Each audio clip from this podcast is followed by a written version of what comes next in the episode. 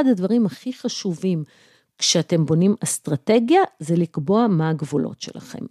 אילו דרישות יגרמו לכך שהמשא ומתן נפסק ועוברים לפסים משפטיים. הצורך לקבוע אה, גבולות למשא ומתן מול נרקסיסט הוא מאוד חשוב, כי אתם תעברו הליך של שבירת גבולות באופן הדרגתי ומתמשך, כאמור, שיטת הסלאמי. ברוכים הבאים לבית הספר לקרמה טובה. אני עורכת הדין רות דהן וולפנר, ואני אדבר איתכם על זוגיות, על גירושים, וכמובן על קרמה, שהיא בעצם תוצאה. שלום וברוכים הבאים לעוד פרק בפודקאסט שלנו, והיום נדבר על נושא שביקשתם רבות להרחיב לגביו, איך להתמודד עם נרקסיסטים ואיך לנהל איתם משא ומתן. אז אנחנו לא ניכנס עכשיו להגדרות ולמאפיינים של נרקסיסטים, תוכלו להקשיב לפרק להתגרש עם נרקסיסט ולקבל הרבה מאוד מידע, אני רק מזכירה לכם שאחד מכל ארבעה אנשים הוא ככל הנראה עם קווים נרקסיסטים, ככה שיש הרבה מאוד זוגות שאחד מהם הוא נרקסיסט. ואני רוצה שנתחיל דווקא עם השלבים שמאפיינים זוגיות עם נרקסיסטים. אז השלב הראשון הוא שלב החיזור והרעפת האהבה, מחמאות ומתנות. באנגלית קוראים לזה שלב ה love bombing, כי הם פשוט יפציצו אתכם באהבה. בשלב הזה אתם תחשבו שאתם ברי מזל, שהגיע האביר על הסוס הלבן, תסתובבו עם עיניים נוצצות ועם אישונים בצורת לב. כי הנרקסיסטים יעשו בשבילכם מחוות גרנדיוזיות, הם ישלחו לכם פרחים, אבל לא סתם זר. יש כאלה שישלחו 20 זרים של אה, שושנים אדומות. הם ייקחו אתכם לחו"ל בהפתעה, יסגרו לכם את העיניים ופתאום תמצאו את עצמכם בנתב"ג ב, אה, או במטוס פרטי, תלוי מי הנרקסיסט. הם יחמיאו לכם בלי סוף, הם יאהבו אתכם כמו שאף אחד לא אהב אתכם עד עכשיו, לכאורה. למה לכאורה? כי אין לשלב הזה שום קשר אמיתי אליכם. כל המחוות האלה וכל ההפצצת האהבה, love bombing הזה, נועד לעשות דבר אחד, והוא לייצר אצלכם תלות בהם, שתעניק להם כוח ועוצמה, ועל זה הם חיים הנרקסיסטים. הם רוצים שתצטרכו אותם, שתתמכרו אליהם, שלא תאכלו בלעדיהם, כי רק ככה הם יוכלו לשלוט בכם בקלות. אבל בשלב הזה, בשלב ה love bombing, אתם תהיו בטוחים שזכיתם במפעל הפיס. השלב השני הוא שלב האמון והתלות. בשלב הזה, שהוא הוא מחובר לשלב הראשון, כן? הנרקסיסטים יסבירו לכם שהם יעשו הכל בשבילכם, שהם ייתנו לכם את החיים, שהם יתרמו לכם כליה, ואתם בטוחים שזה יימשך לנצח, שהם תמיד יהיו שם בשבילכם, ולמעשה אתם הופכים להיות תלויים באהבה שלהם ובמחמאות שלהם. ואז מגיע השלב השלישי, שהוא שלב הביקורת. שלב הביקורת הוא שלב ארוך מאוד והדרגתי, ובשלב הזה הם מפחיתים לאט לאט את המחמאות, והם מתחילים להעביר לכם ביקורת, להאשים אתכם וגם לדרוש מכם דברים. זה יכול להתחיל עם ביקורת כזאת, אה, אתם יודעים, עדינה, מה אתם לובשים, איך בישלתם, למה המפתחות לא במקום, למה אף פעם את לא שמה דלק, למה האוכל מאתמול ועוד כאלה. ו... אבל לצד הביקורות האלה שילכו ויחריפו, כי כאמור זה שלב ארוך והדרגתי, הם כל הזמן יחזרו ויזכירו לכם שאף אחד לא מכיר אתכם טוב כמוהם, שהם לא יכולים לחיות בלעדיכם, וכל מה שהם אה, אומרים לכם זה מרוב אהבה, ולמעשה זה בשביל להקטין אתכם ולגרום לכם להישאר תחת השליטה שלהם. בשלב הבא, השלב הרביעי, הוא שלב הגז לייטינג.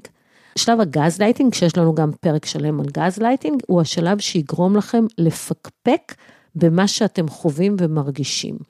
הם יגידו לכם דברים, ואז הם יגידו שהם בחיים לא אמרו דבר, הם, דבר כזה, הם יאשימו אתכם שאתם חולי נפש, ש, שהם יגידו שכולם חושבים ככה, אבל תכלס יש לכם מזל שהם כל כך אוהבים אתכם, למרות הכל, ולמרות שאתם חולי נפש, כי בלעדיהם אתם בעצם אבודים. וגם בשלב הזה גם מגיע תמיד האשפוז, ייקחו לך את הילדים, או ייקחו לך, או שאני, אנחנו נגיד שאתם חולי נפש, עוד מעט כולם ידעו שאתם חולי נפש, ואתם מתחילים כבר לפקפק במציאות ולהאמין שאולי באמת אתם חולי נפש. השלב החמישי הוא שלב השליטה. בשלב הזה אתם אה, מבינים בדרך הקשה בדרך כלל, שכדי לחזור לגן העדן של שלב אחד לאהבה, לשלב של האהבה המטורפת הזאת, אתם צריכים להקשיב להם ולעשות מה שהם רוצים, רק ככה יהיה לכם שקט, ואולי יש סיכוי לחזור לשלב אחד, שלב הגן עדן. השלב השישי הוא שלב אובדן הערך העצמי. בשלב הזה, למרות שאתם עושים הכל כדי להרגיע, המצב לא משתפר, רק הופך לגרוע יותר, ואיכשהו אתם תמיד אשמים. ואם אתם מנסים להשיב להאשמות, או להחזיר מלחמה, או להתמודד עם זה, אתם תעברו כזאת התעללות נפשית, עד שכל מה שאתם תרצו זה רק שיש שקט ושהמריבה הזאת תסתיים, ולא יהיה אכפת לכם להתחנן אליהם, ותמיד להיות אלו ש... מנסים להפסיק את, את השתיקות, את טיפולי השתיקה, או להגיד סליחה, העיקר שזה ייפסק כבר. בשלב הזה גם יגיעו תמיד עונשים שהם מאפיינים מאוד את השלב הזה של אובדן הערך העצמי, ואתם תמצאו את עצמכם במקום מאוד מאוד רע. זה שלב ההתמכרות. בשלב הזה בני המשפחה והחברים ישימו לב שמשהו לא בסדר איתכם, והם ינסו לדבר איתכם, אבל אתם לא תצליחו לשמוע אותם, כי כל מה שאתם תרצו זה שהם יאהבו אתכם שוב כמו פעם, אתם תרצו לחזור לגן עדן לשלב אחד. והשלב האחרון שלנו הוא שלב היציאה מהקשר.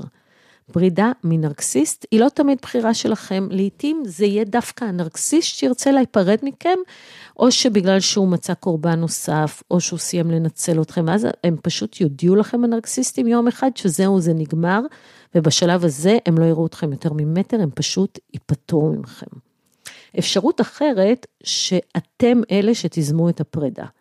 זה יכול לקרות רק אם תחליטו ללכת לטיפול כדי להצליח להתמודד עם, המצב, ובטיפול תחזקו את ערך העצמי ותבינו שמגיע לכם יותר, או שאתם בקשר אה, הרסני, לעתים חיזור של מישהו חיצוני יכול להעיר אתכם ולתת תקווה, גם אם לא מימשתם בפועל קשר אחר, ואז אתם מבינים שמשהו מאוד מאוד לא בסדר בדרך שבה אתם חיים, ולפעמים זה אירוע טראומטי. שמאיר אתכם כמו מחלה קשה שלכם חס וחלילה, או של מישהו קרוב, או מוות של אדם קרוב. הרבה פעמים מות של אחד ההורים, במיוחד אם זה אחרי מחלה קשה או, או כזה שמשאיר אתכם אה, במקום של אבל מאוד קשה, מאיר אתכם ואתם אה, מחליטים שלא מתאים לכם יותר לחיות ככה. אבל בכל מקרה צריך לקרות משהו כדי שתוכלו לצאת מקשר טראומטי עם נרקסיסט, כי זה מאוד מאוד מאוד לא פשוט. אתם יוצאים ממנו בדרך כלל שאתם בשלב חלש, ואנחנו תכף נדבר על זה. אבל נגיד שכבר התחלתם, החלטתם, אתם כבר בשלב היציאה מהקשר, הליך גירושים מנרקסיסט הוא בדרך כלל מאוד מאוד קשה, עד כדי בלתי נסבל וגיהנום אמיתי, אבל לא כמו הגיהנום שיהיה לכם אם תמשיכו לחיות עם אותו אחד בבית.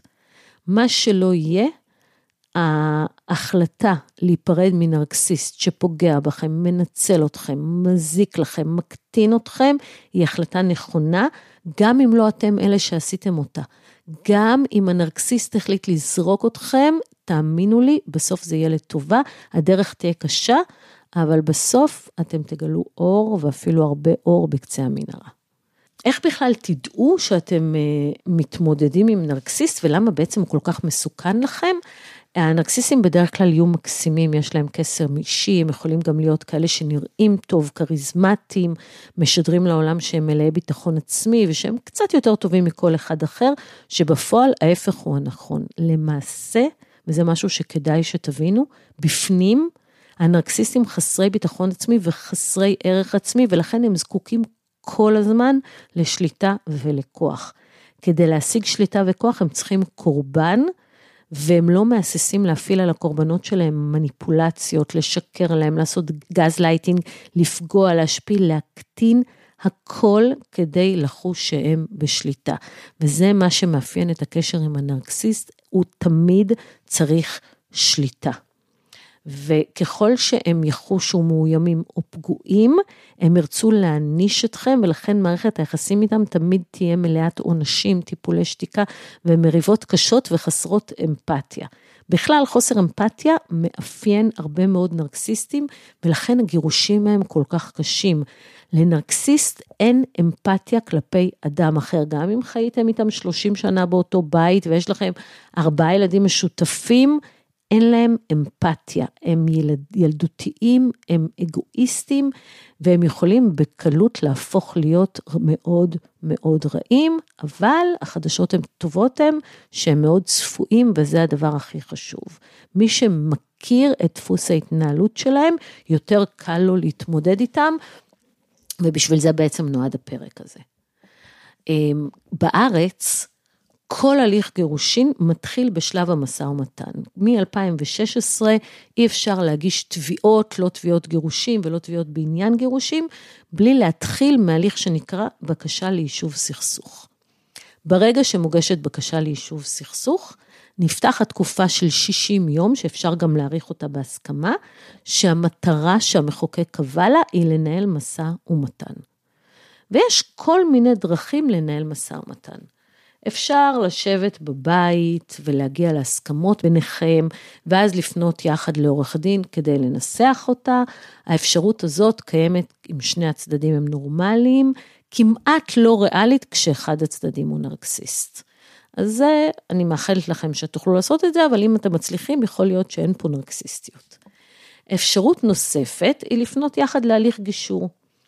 בנקודה הזאת, הנרקסיסט בדרך כלל ידרוש מכם להתחייב שלא תכניסו עורכי דין לתמונה, הם יגידו לכם שעורכי דין רק ייקחו אתכם למלחמות, הם יגידו לכם שהם ייקחו לכם את כל הכסף, והם מאוד מאוד יבקשו שתבטיחו להם שאתם לא הולכים לייעוץ משפטי. אני אומרת לכם שגם אם הבטחתם להם בשביל להוריד אותם מהגב שלכם, אתם כן תלכו לייעוץ משפטי, גם אם החלטתם ללכת לגישור ולא להכניס עורכי דין לתמונה, אתם צריכים ללכת באופן דיסקרטי ולקבל ייעוץ. תהיו בטוחים שהנרקסיסט יעשה את זה מאחורי הגב שלכם בלי שתדעו. אמ, אבל אתם, בגלל שאתם כנראה אנשים יותר מוסריים, אתם הבטחתם, אז אתם לא תיקחו ייעוץ, אתם תיפגעו מזה בצורה משמעותית. אתם גם לא יכולים אה, לסמוך לגמרי על מה שנאמר לכם בגישור, וזה עוד סיבה למה אתם צריכים לקבל ייעוץ משפטי משלכם. בהרבה הליכי גישור, המגשרים, יש, יש עלו הרבה מאוד מגשרים, והם לא באותה רמה כולם.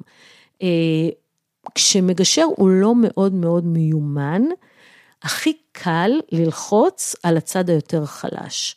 ואם אתם מתגרשים מנרקסיסט, תאמינו לי שאתם הצד היותר חלש. ואז המגשר יכול להפעיל את הלחץ עליכם. והרבה פעמים אנשים חושבים שמה שמגשר אומר להם, זה תורה מסיני, או שזה המצב, או שהמגשר קבע, המגשר לא קובע.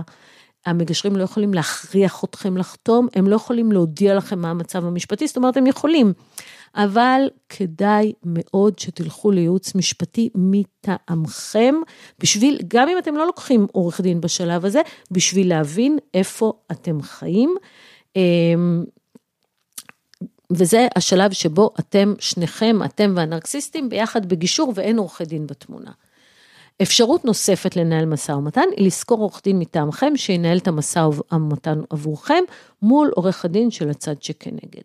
ולפעמים אנחנו רואים וריאציות של כל השלבים האלה. למשל, בני זוג יושבים בבית, ו obviously לא מצליחים להגיע להסכם, ואז הם פונים לגישור, והגישור נתקע, ואז הם פונים כל אחד לעורך דין מטעמו לצורך ניהול משא ומתן, ולעיתים אחרי משא ומתן ארוך בין עורכי דין, מחליטים בכל זאת לפנות גם לגישור בליווי, בליווי עורכי דין, לפעמים שום דבר לא עוזר וצריך לנהל הליך משפטי, ואז גם לפעמים תוך כדי הליך משפטי, ממשיכים לנהל משא ומתן או הולכים לגישור אחר. לפני שמתחילים לנהל משא ומתן עם נרקסיס, צריך לוותר על דבר מאוד בסיסי באינטראקציות עם בני אדם נורמטיביים, שהוא היגיון. וגם אמות מידה מוסריות. נרקסיסטים לא, לא פועלים בהיגיון, ולכן מאוד מאוד קשה לנהל איתם משא ומתן. הכללים שחלים על משאים ומתנים עם בני אדם נורמטיביים הם לא רלוונטיים לנרקסיסטים. והכלל הראשון שאני יכולה לדבר עליהם בקשר לניהול משא ומתן עם נרקסיסט, הוא שצריך להיערך לזה. בפרק בפודקאסט על אסטרטגיה דיברנו כמה חשוב לבנות אסטרטגיה ולנהל אסטרטגיה של גירושין. אבל עם נרקסיסטים האסטרטגיה חשובה אפילו כמה וכמה. אין שום דרך לצלוח את המשא ומתן הזה בלי אסטרטגיה ברורה, חזקה וממוקדת. והשלב הראשון לבניית אסטרטגיה היא להגדיר את היעד שלכם. בשלב הזה אתם תצטרכו להחליט מה הכי חשוב לכם, מה המטרה אליה תרצו להגיע בסופו של דבר. הגדרת המטרה צריכה להיעשות בשלב הראשוני, בגלל שלא באמת ניתן לנהל הליך כלשהו, גם לא הליך משא ומתן, בלי שיש לכם מטרה, בלי שאתם מבינים לאן בסופו של דבר אתם רוצים להגיע. וכאן אני ממליצה להגדיר יעד סביר והגיוני שמתכתב עם המצב המשפטי. ואני אתן לכם דוגמה. הגיעה אליי אישה, כששאלתי אותה מה היא רוצה להשיג, מה היעד, היא אמרה לי שהיא רוצה קורת גג לה ולשלושת ילדיה, כך שבסוף הדרך תהיה לה דירה. עכשיו זה נשמע יעד הגיוני, נכון? אלא שבמקרה הזה, לבני הזוג לא הייתה דירה משלהם. אמנם להורים של הבעל היה כסף, אבל לא הייתה שום דרך משפטית לגרום להורים של הבעל לקנות לאישה שמתגרשת מהבן שלהם דירה. לכן זה היה יעד לא ריאלי, אם אין לכם דירה בנישואים, את אל תצפו לצאת מהנישואים או להתגרש ולקבל דירה, זה לא יקרה. היעד צריך להתכתב ולהתחשב במצב המשפטי שלכם. השלב השני יהיה לבנות את תוכנית הפעולה שלכם. קודם כל, צריך לחשוב על כל הדברים שתצטרכו לטפל בהם באופן מיידי. כמובן שכל מקרה לגופו, אבל בין היתר, אני ממליצה לפתוח חשבון בנק נפרד, שיהיה לכם, אם אין לכם חשבון משלכם ואתם מתנהלים רק באמצעות חשבון משותף, כי בכל שלב אפשר לחסום אתכם ואז אתם תישארו באמת במצב לא קל. אני ממליצה למשל לצלם עותק מכל מסמך שנמצא בקשר למצב הפיננסי שלכם. אני ממליצה לשנות מוטבים בביטוחי חיים, ביטוחי מנהלים, קופות גמל, קרנות השתלמות. אני ממליצה גם לערוך צבא משלכם, לא כי ירצחו אתכם, אלא כי אם חס וחלילה משהו יקרה לכם ועוד לא התגרשתם, אתם רוצים להבטיח שהכל ילך לילדים ו- ולא אה, חצי ממה שיש ילך לנרקסיסט ויהיה בשליטה שלו. חשוב גם לערוך מפה מדויקת ככל האפשר של הנכסים שיש לכם, ולפעמים אפשר גם להיעזר בחקירה כלכלית. אני לא ממליצה על זה בכל המקרים, רק במקרים ספציפיים. אמ, דבר נוסף שתצטרכו לתת עליו את הדעת הוא מצד אחד מרוץ הסמכויות, האם הוא רלוונטי במקרה שלכם, ומצד שני הטיימינג, האם הוא בשליטתכם. ושימו לב, אנחנו כרגע בשלב שלפני הגירושים, כן? אה, יש כאלה שמחליטים להתגרש, אבל הם דוחים את העניין, הם אומרים, טוב, אחרי שהילד, אני לא רוצה עכשיו לעשות לילד את זה, אז אחרי שהוא יסיים בגרויות, כי עוד חודשיים הוא מתחיל בגרויות, אז אחרי הבגרויות. או עוד מעט יש בר מצווה או בת מצווה, אז אחרי הבר מצווה. או הזמנו בקיץ טיול משותף ליער השחור בגרמניה, אז אחרי שנחזור מהטיול.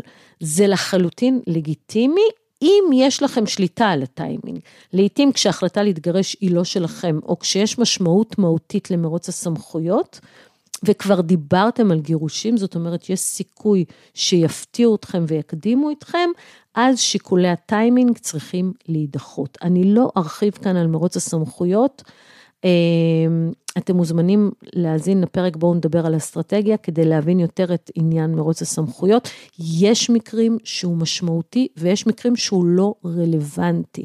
אתם צריכים לבדוק, אל תחליטו לבד, אל תניחו אה, הנחות לבד ואל תגיעו למסקנות לבד, תבדקו את זה במסגרת ייעוץ משפטי.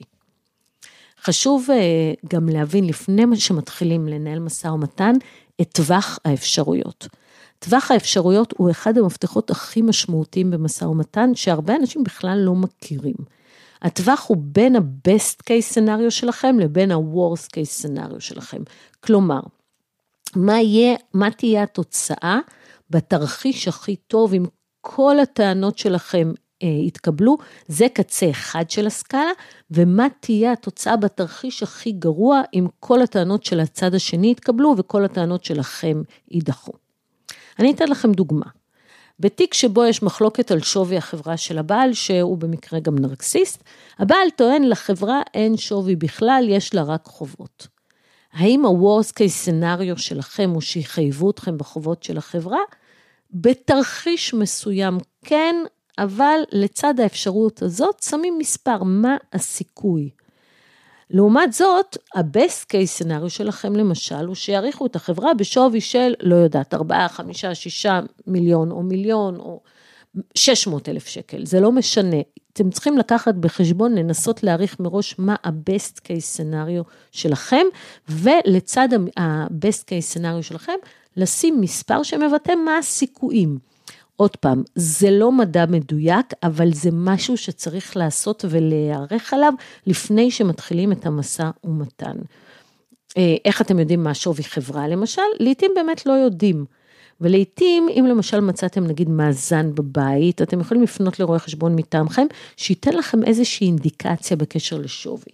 וכשמנהלים משא ומתן, צריך להתפשר, אתם לא יכולים לנהל משא ומתן על ה-best case scenario שלכם ולהגיד, רק את זה, אני, רק לזה אני אסכים, כי בשביל להשיג את ה-best case scenario שלכם, ישלח אתכם הצד השני לבית משפט וכנ"ל גם הפוך.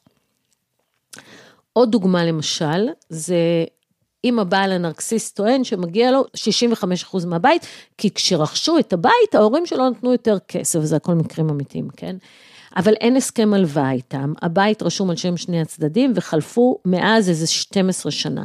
הסיכוי של הטענה הזאת הוא אפסי, ולכן הסיכוי שנתפשר אליה נמוך מאוד.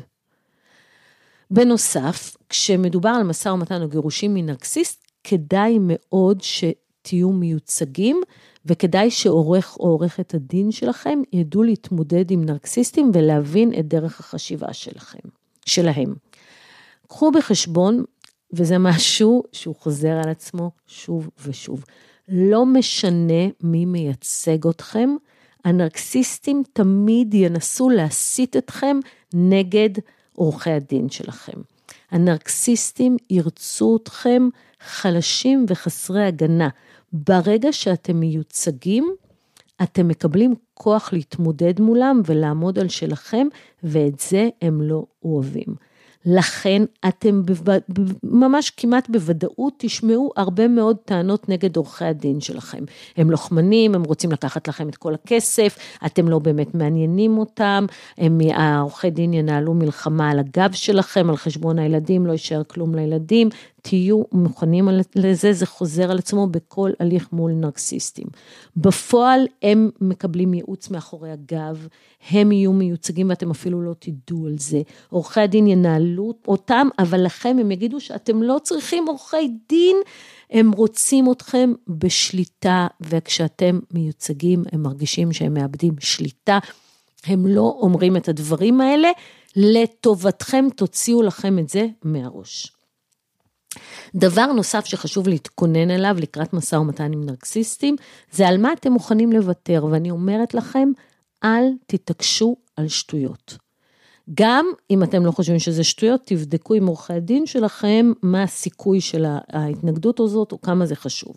לדוגמה, אה, אל תתעקשו או אני אגיד את זה בלשון נקבה, כי זה ככה בדרך כלל, אל תתעקשי שהילדים לא ישנו אצלו יותר מפעם בשבוע. במלחמה הזאת את כנראה תפסידי, אז מראש לא כדאי להתעקש על זה. כמובן, אם הילדים בסיכון זה משהו אחר, וכמובן שכל מקרה לגופו, אבל התעסקות עם השעות של ההסדרי ראייה, או עם עוד לינה לפה, עוד לינה לפה, אם זה יהיה 65, 40, 35 או 60, 40 או 50, 50, זה מיותר להוציא על זה הרבה אנרגיות. אם הנרקסיסטים יקלטו שעניין הילדים בנפשכם, הם ינסו לסחוט אתכם כספית. כלומר, בואי תוותרי על הפנסיה שלי, ואז אני אסכים ללינה מינימלית של הילדים אצלי. ואז את גם יכולה למצוא את עצמך מוותרת, ואחרי חצי שנה הוא מגיש אה, בקשה לבית משפט, אומר, אני מתגעגע לילדים, אני רוצה משמורת משותפת, והוא גם יקבל. אני לא ממליצה להסכים לוויתורים כספיים כנגד אה, הסדרים אה, בקשר לילדים, אבל כמובן שכל מקרה לגופו, ואתם חייבים לקבל בעניין הזה ייעוץ משפטי משלכם.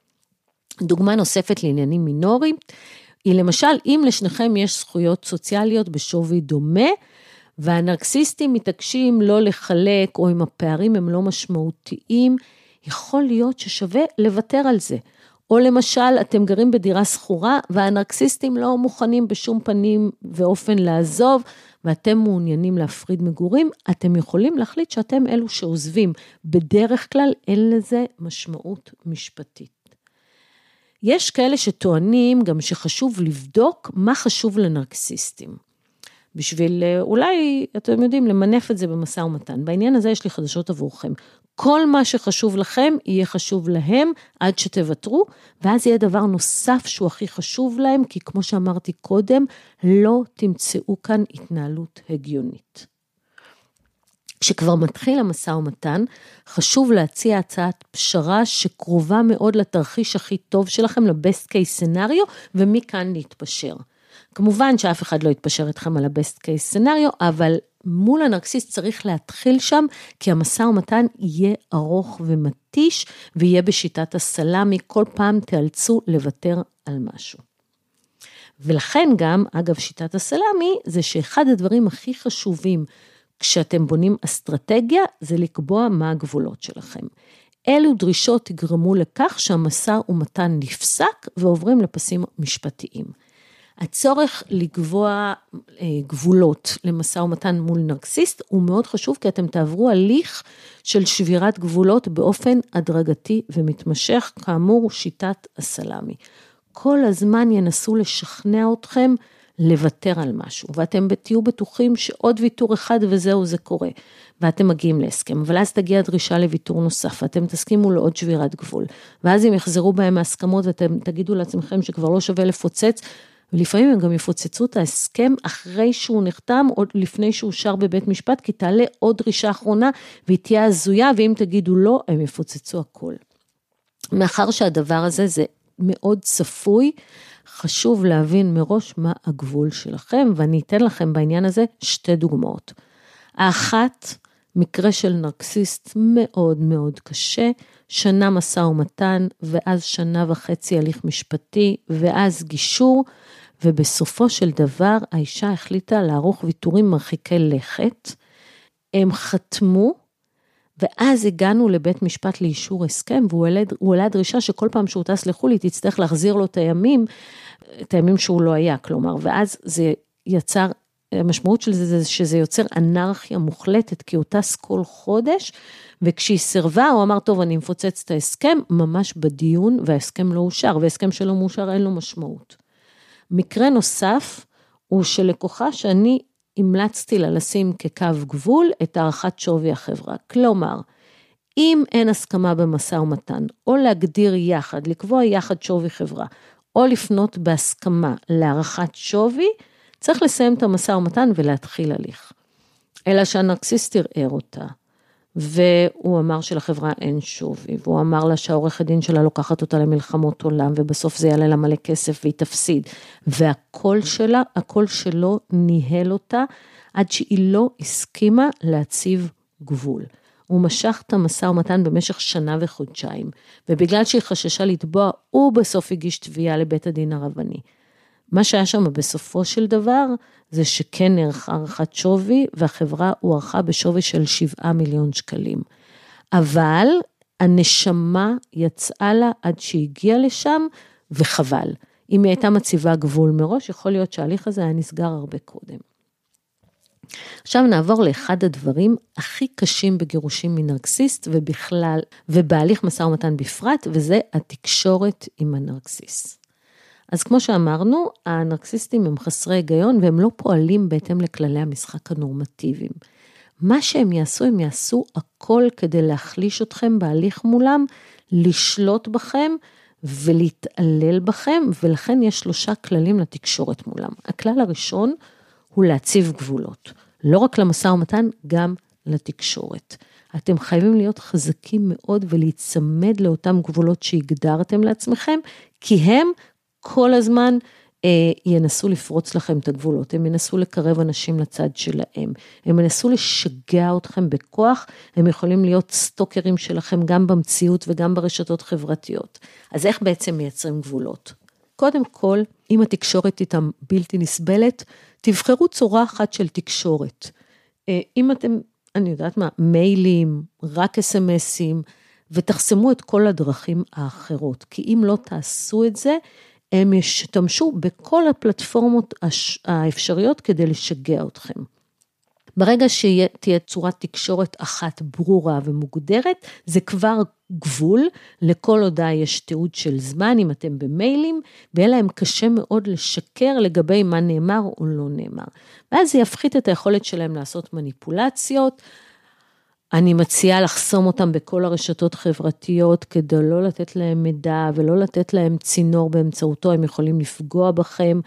תנסו כמה שפחות לדבר איתם על דברים לא דחופים, וגם תשנו את הסיסמאות שלכם לכל הרשתות חברתיות, למיילים, כי אם יש סיכוי שהם יודעים אותם, הם יחדרו לשם.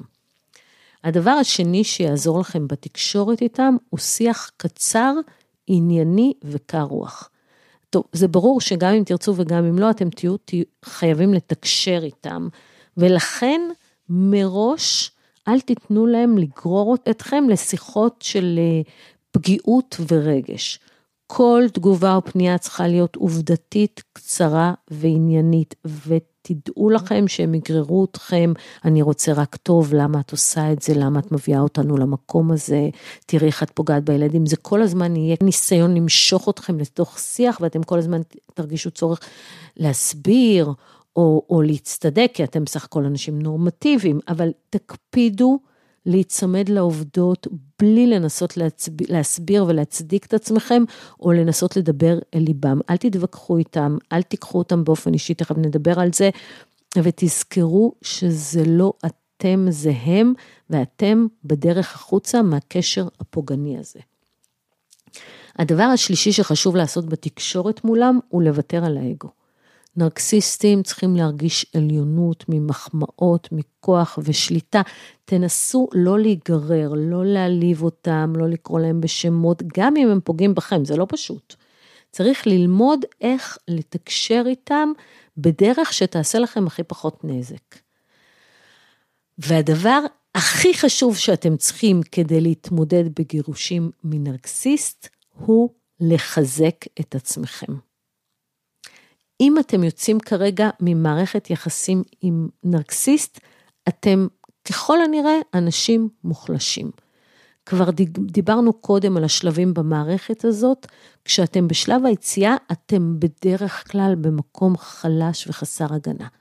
בשלב הזה, הנרקסיסטים יעשו כל מה שהם יכולים כדי לשמור עליכם ככה, חלשים. כי ברגע שתתחזקו, מה יקרה? תצאו משליטה. ולכן בתור התחלה, אתם צריכים לעבוד על להתנתק ממקור הכוח שלהם. מקור הכוח שלהם מחליש אתכם. אם אתם רוצים לחזק את עצמכם, אתם צריכים להתנתק ממקור הכוח. ובקשרים תלותיים וטראומטיים, הקורבן שומע את הקול של הנרקסיסט בתוך הראש שלו. שומעים? בתוך הראש הוא מדבר איתכם, ואז הקול שלו מנהל אתכם מבפנים, ואת זה צריך ללמוד להשתיק, כדי שתוכלו להתחיל לשמוע את הקול הפנימי שלכם, ותאמינו לי, הוא יהיה בהתחלה מאוד מאוד חלש. אז איך משתיקים את הקול של הנרקסיסט שמנהל אתכם? קודם כל, אתם צריכים להיות מודעים לו. כשאתם מתחילים להבין שהנרקסיסט מדבר איתכם בפנים ואתם לומדים לזהות את זה, אתם כבר בדרך הנכונה. בנוסף, כמובן שאי אפשר להמעיט בחשיבות של הצורך בליווי טיפולי טוב, או טיפול פסיכולוגי, או פסיכותרפויטי, או אימון אישי, כל תהליך שיעזור לכם להתמודד, לזהות מה הקול הפנימי שלכם ומה הקול הנרקסיסטי ששולט בכם, ולנסות לעמעם לאט-לאט ככל האפשר את הקול הנרקסיסטי, ולהגביר את הקול האמיתי שלכם. הטיפול הזה חשוב לא פחות מייצוג משפטי. מעבר לליווי טיפולי, חשוב שתהיה לכם תמיכה סביבתית של בני משפחה או חברים, לפעמים מספיק אדם אחד שיוכל לשקף לכם את, את המציאות ולהיות שם בשבילכם ולהקשיב לכם ולתמוך בכם. הדבר השני שאתם צריכים הוא לנסות ולצאת מעמדת הקורבן, וזה לא קל, כי אתם באמת, ככל הנראה, קורבנות של קשר נרקסיסטי. אבל הקטע עם עמדת הקורבן זה שהיא לא מקדמת אתכם, אלא רק מחלישה אתכם. למעשה לנרקסיסטים יש אינטרס מאוד גדול שתישארו בעמדת הקורבן, כי משם, מהעמדה הזאת, הרבה יותר קל לנהל אתכם ולשלוט בכם. כשאתם בעמדת הקורבן, אתם כל הזמן עסוקים במה עשו לכם, כמה פגעו לכם, כמה אתם מסכנים. כלל ידוע הוא שמה שנתמקד בו גדל, וכשאתם מתמקדים במסכנות שלכם ובקורבנות שלכם, אתם ממשיכים להתבוסס בבוץ התובעני של הקשר הנרקסיסטי. הנרקסיסטים בואו, הם לא ייקחו אחריות על מה שהם עשו לכם, ולכן דווקא אם אתם קורבנות של נרקסיסטים, אתם חייבים לעבוד על יציאה מעמדת הקורבן שמחלישה אתכם, ואת זה אפשר לעשות באמצעות לקיחת אחריות. אני לא אומרת לכם שאתם צריכים לקחת אחריות על מה שהנרקסיסטים עשו. אני לוקחת אחריות שאפשרתי לו להפוך אותי לקורבן, שלא ראיתי את המציאות קודם לכן, ובעיקר, בעיקר אני לוקחת אחריות על חיי מכאן ואילך. אני לוקחת אחריות על עצמי, על הדרך שבה אני מתנהלת, על הגבולות שאני מציבה ואם אני שומרת עליהם, על הדרך שבה אני מתקשרת, על הדרך שבה אני מתמודדת עם ההורות המשותפת, על הדרך שבה אני מנהלת משא ומתן. למעשה, לקירת, לקיחת אחריות מעמידה אתכם במקום מאוד חזק, והנרקסיסטים ממש לא יאהבו את זה. הם ינסו בכל הכוח לפגוע בכם, להשפיל אתכם, להקטין אתכם, כדי שתחזרו לעמדת הקורבן, שמה הם רוצים אתכם, בעמדה המסכנה. הדרך הנוספת היא לא לקחת שום דבר באופן אישי ולנתק את עצמכם רגשית מהסיטואציה, זה לא פשוט. תתייחסו לנרקסיזם כמו למחלה, זה לא קשור אליכם, אין לכם דרך לשלוט בזה. אתם יכולים להיות אחראית רק על התגובות שלכם, וברגע שאתם מצליחים לא לקחת אותם באופן אישי, אתם כאילו מלבישים עליכם שריון נגד נרקסיסטים, וזה פטנט מעולה להתמודד מולם עם שריון. בספר החדש שלי, בית הספר לקרמה, יש פרקים שלמים גם על לקיחת אחריות, גם על איך לא לקחת דברים באופן אישי, וגם על איך להפסיק לפחד, ואיך לפתח יכולת לסלוח. אני ממליצה לכם לקרוא אותו, למרות שאני קצת משוחדת, אני מודה. אז זהו, סיימנו את הפרק הזה. אני מקווה שהוא עזר לכם קצת להבין איך להתמודד עם נרקסיסטים, איך לנהל איתם משא ומתן. ההליך מולם תמיד קשה, אבל לחיות איתם קשה עוד יותר. אם הפקתם ערך מהפרק הזה, דרגו אותו בבקשה בספוטיפיי או באפליקציית הפודקאסטים של אפל, ותעבירו אותו הלאה למי שזקוק, זה מתכון בדוק לקרמה טובה. תודה, ונשתמע בפרק הבא.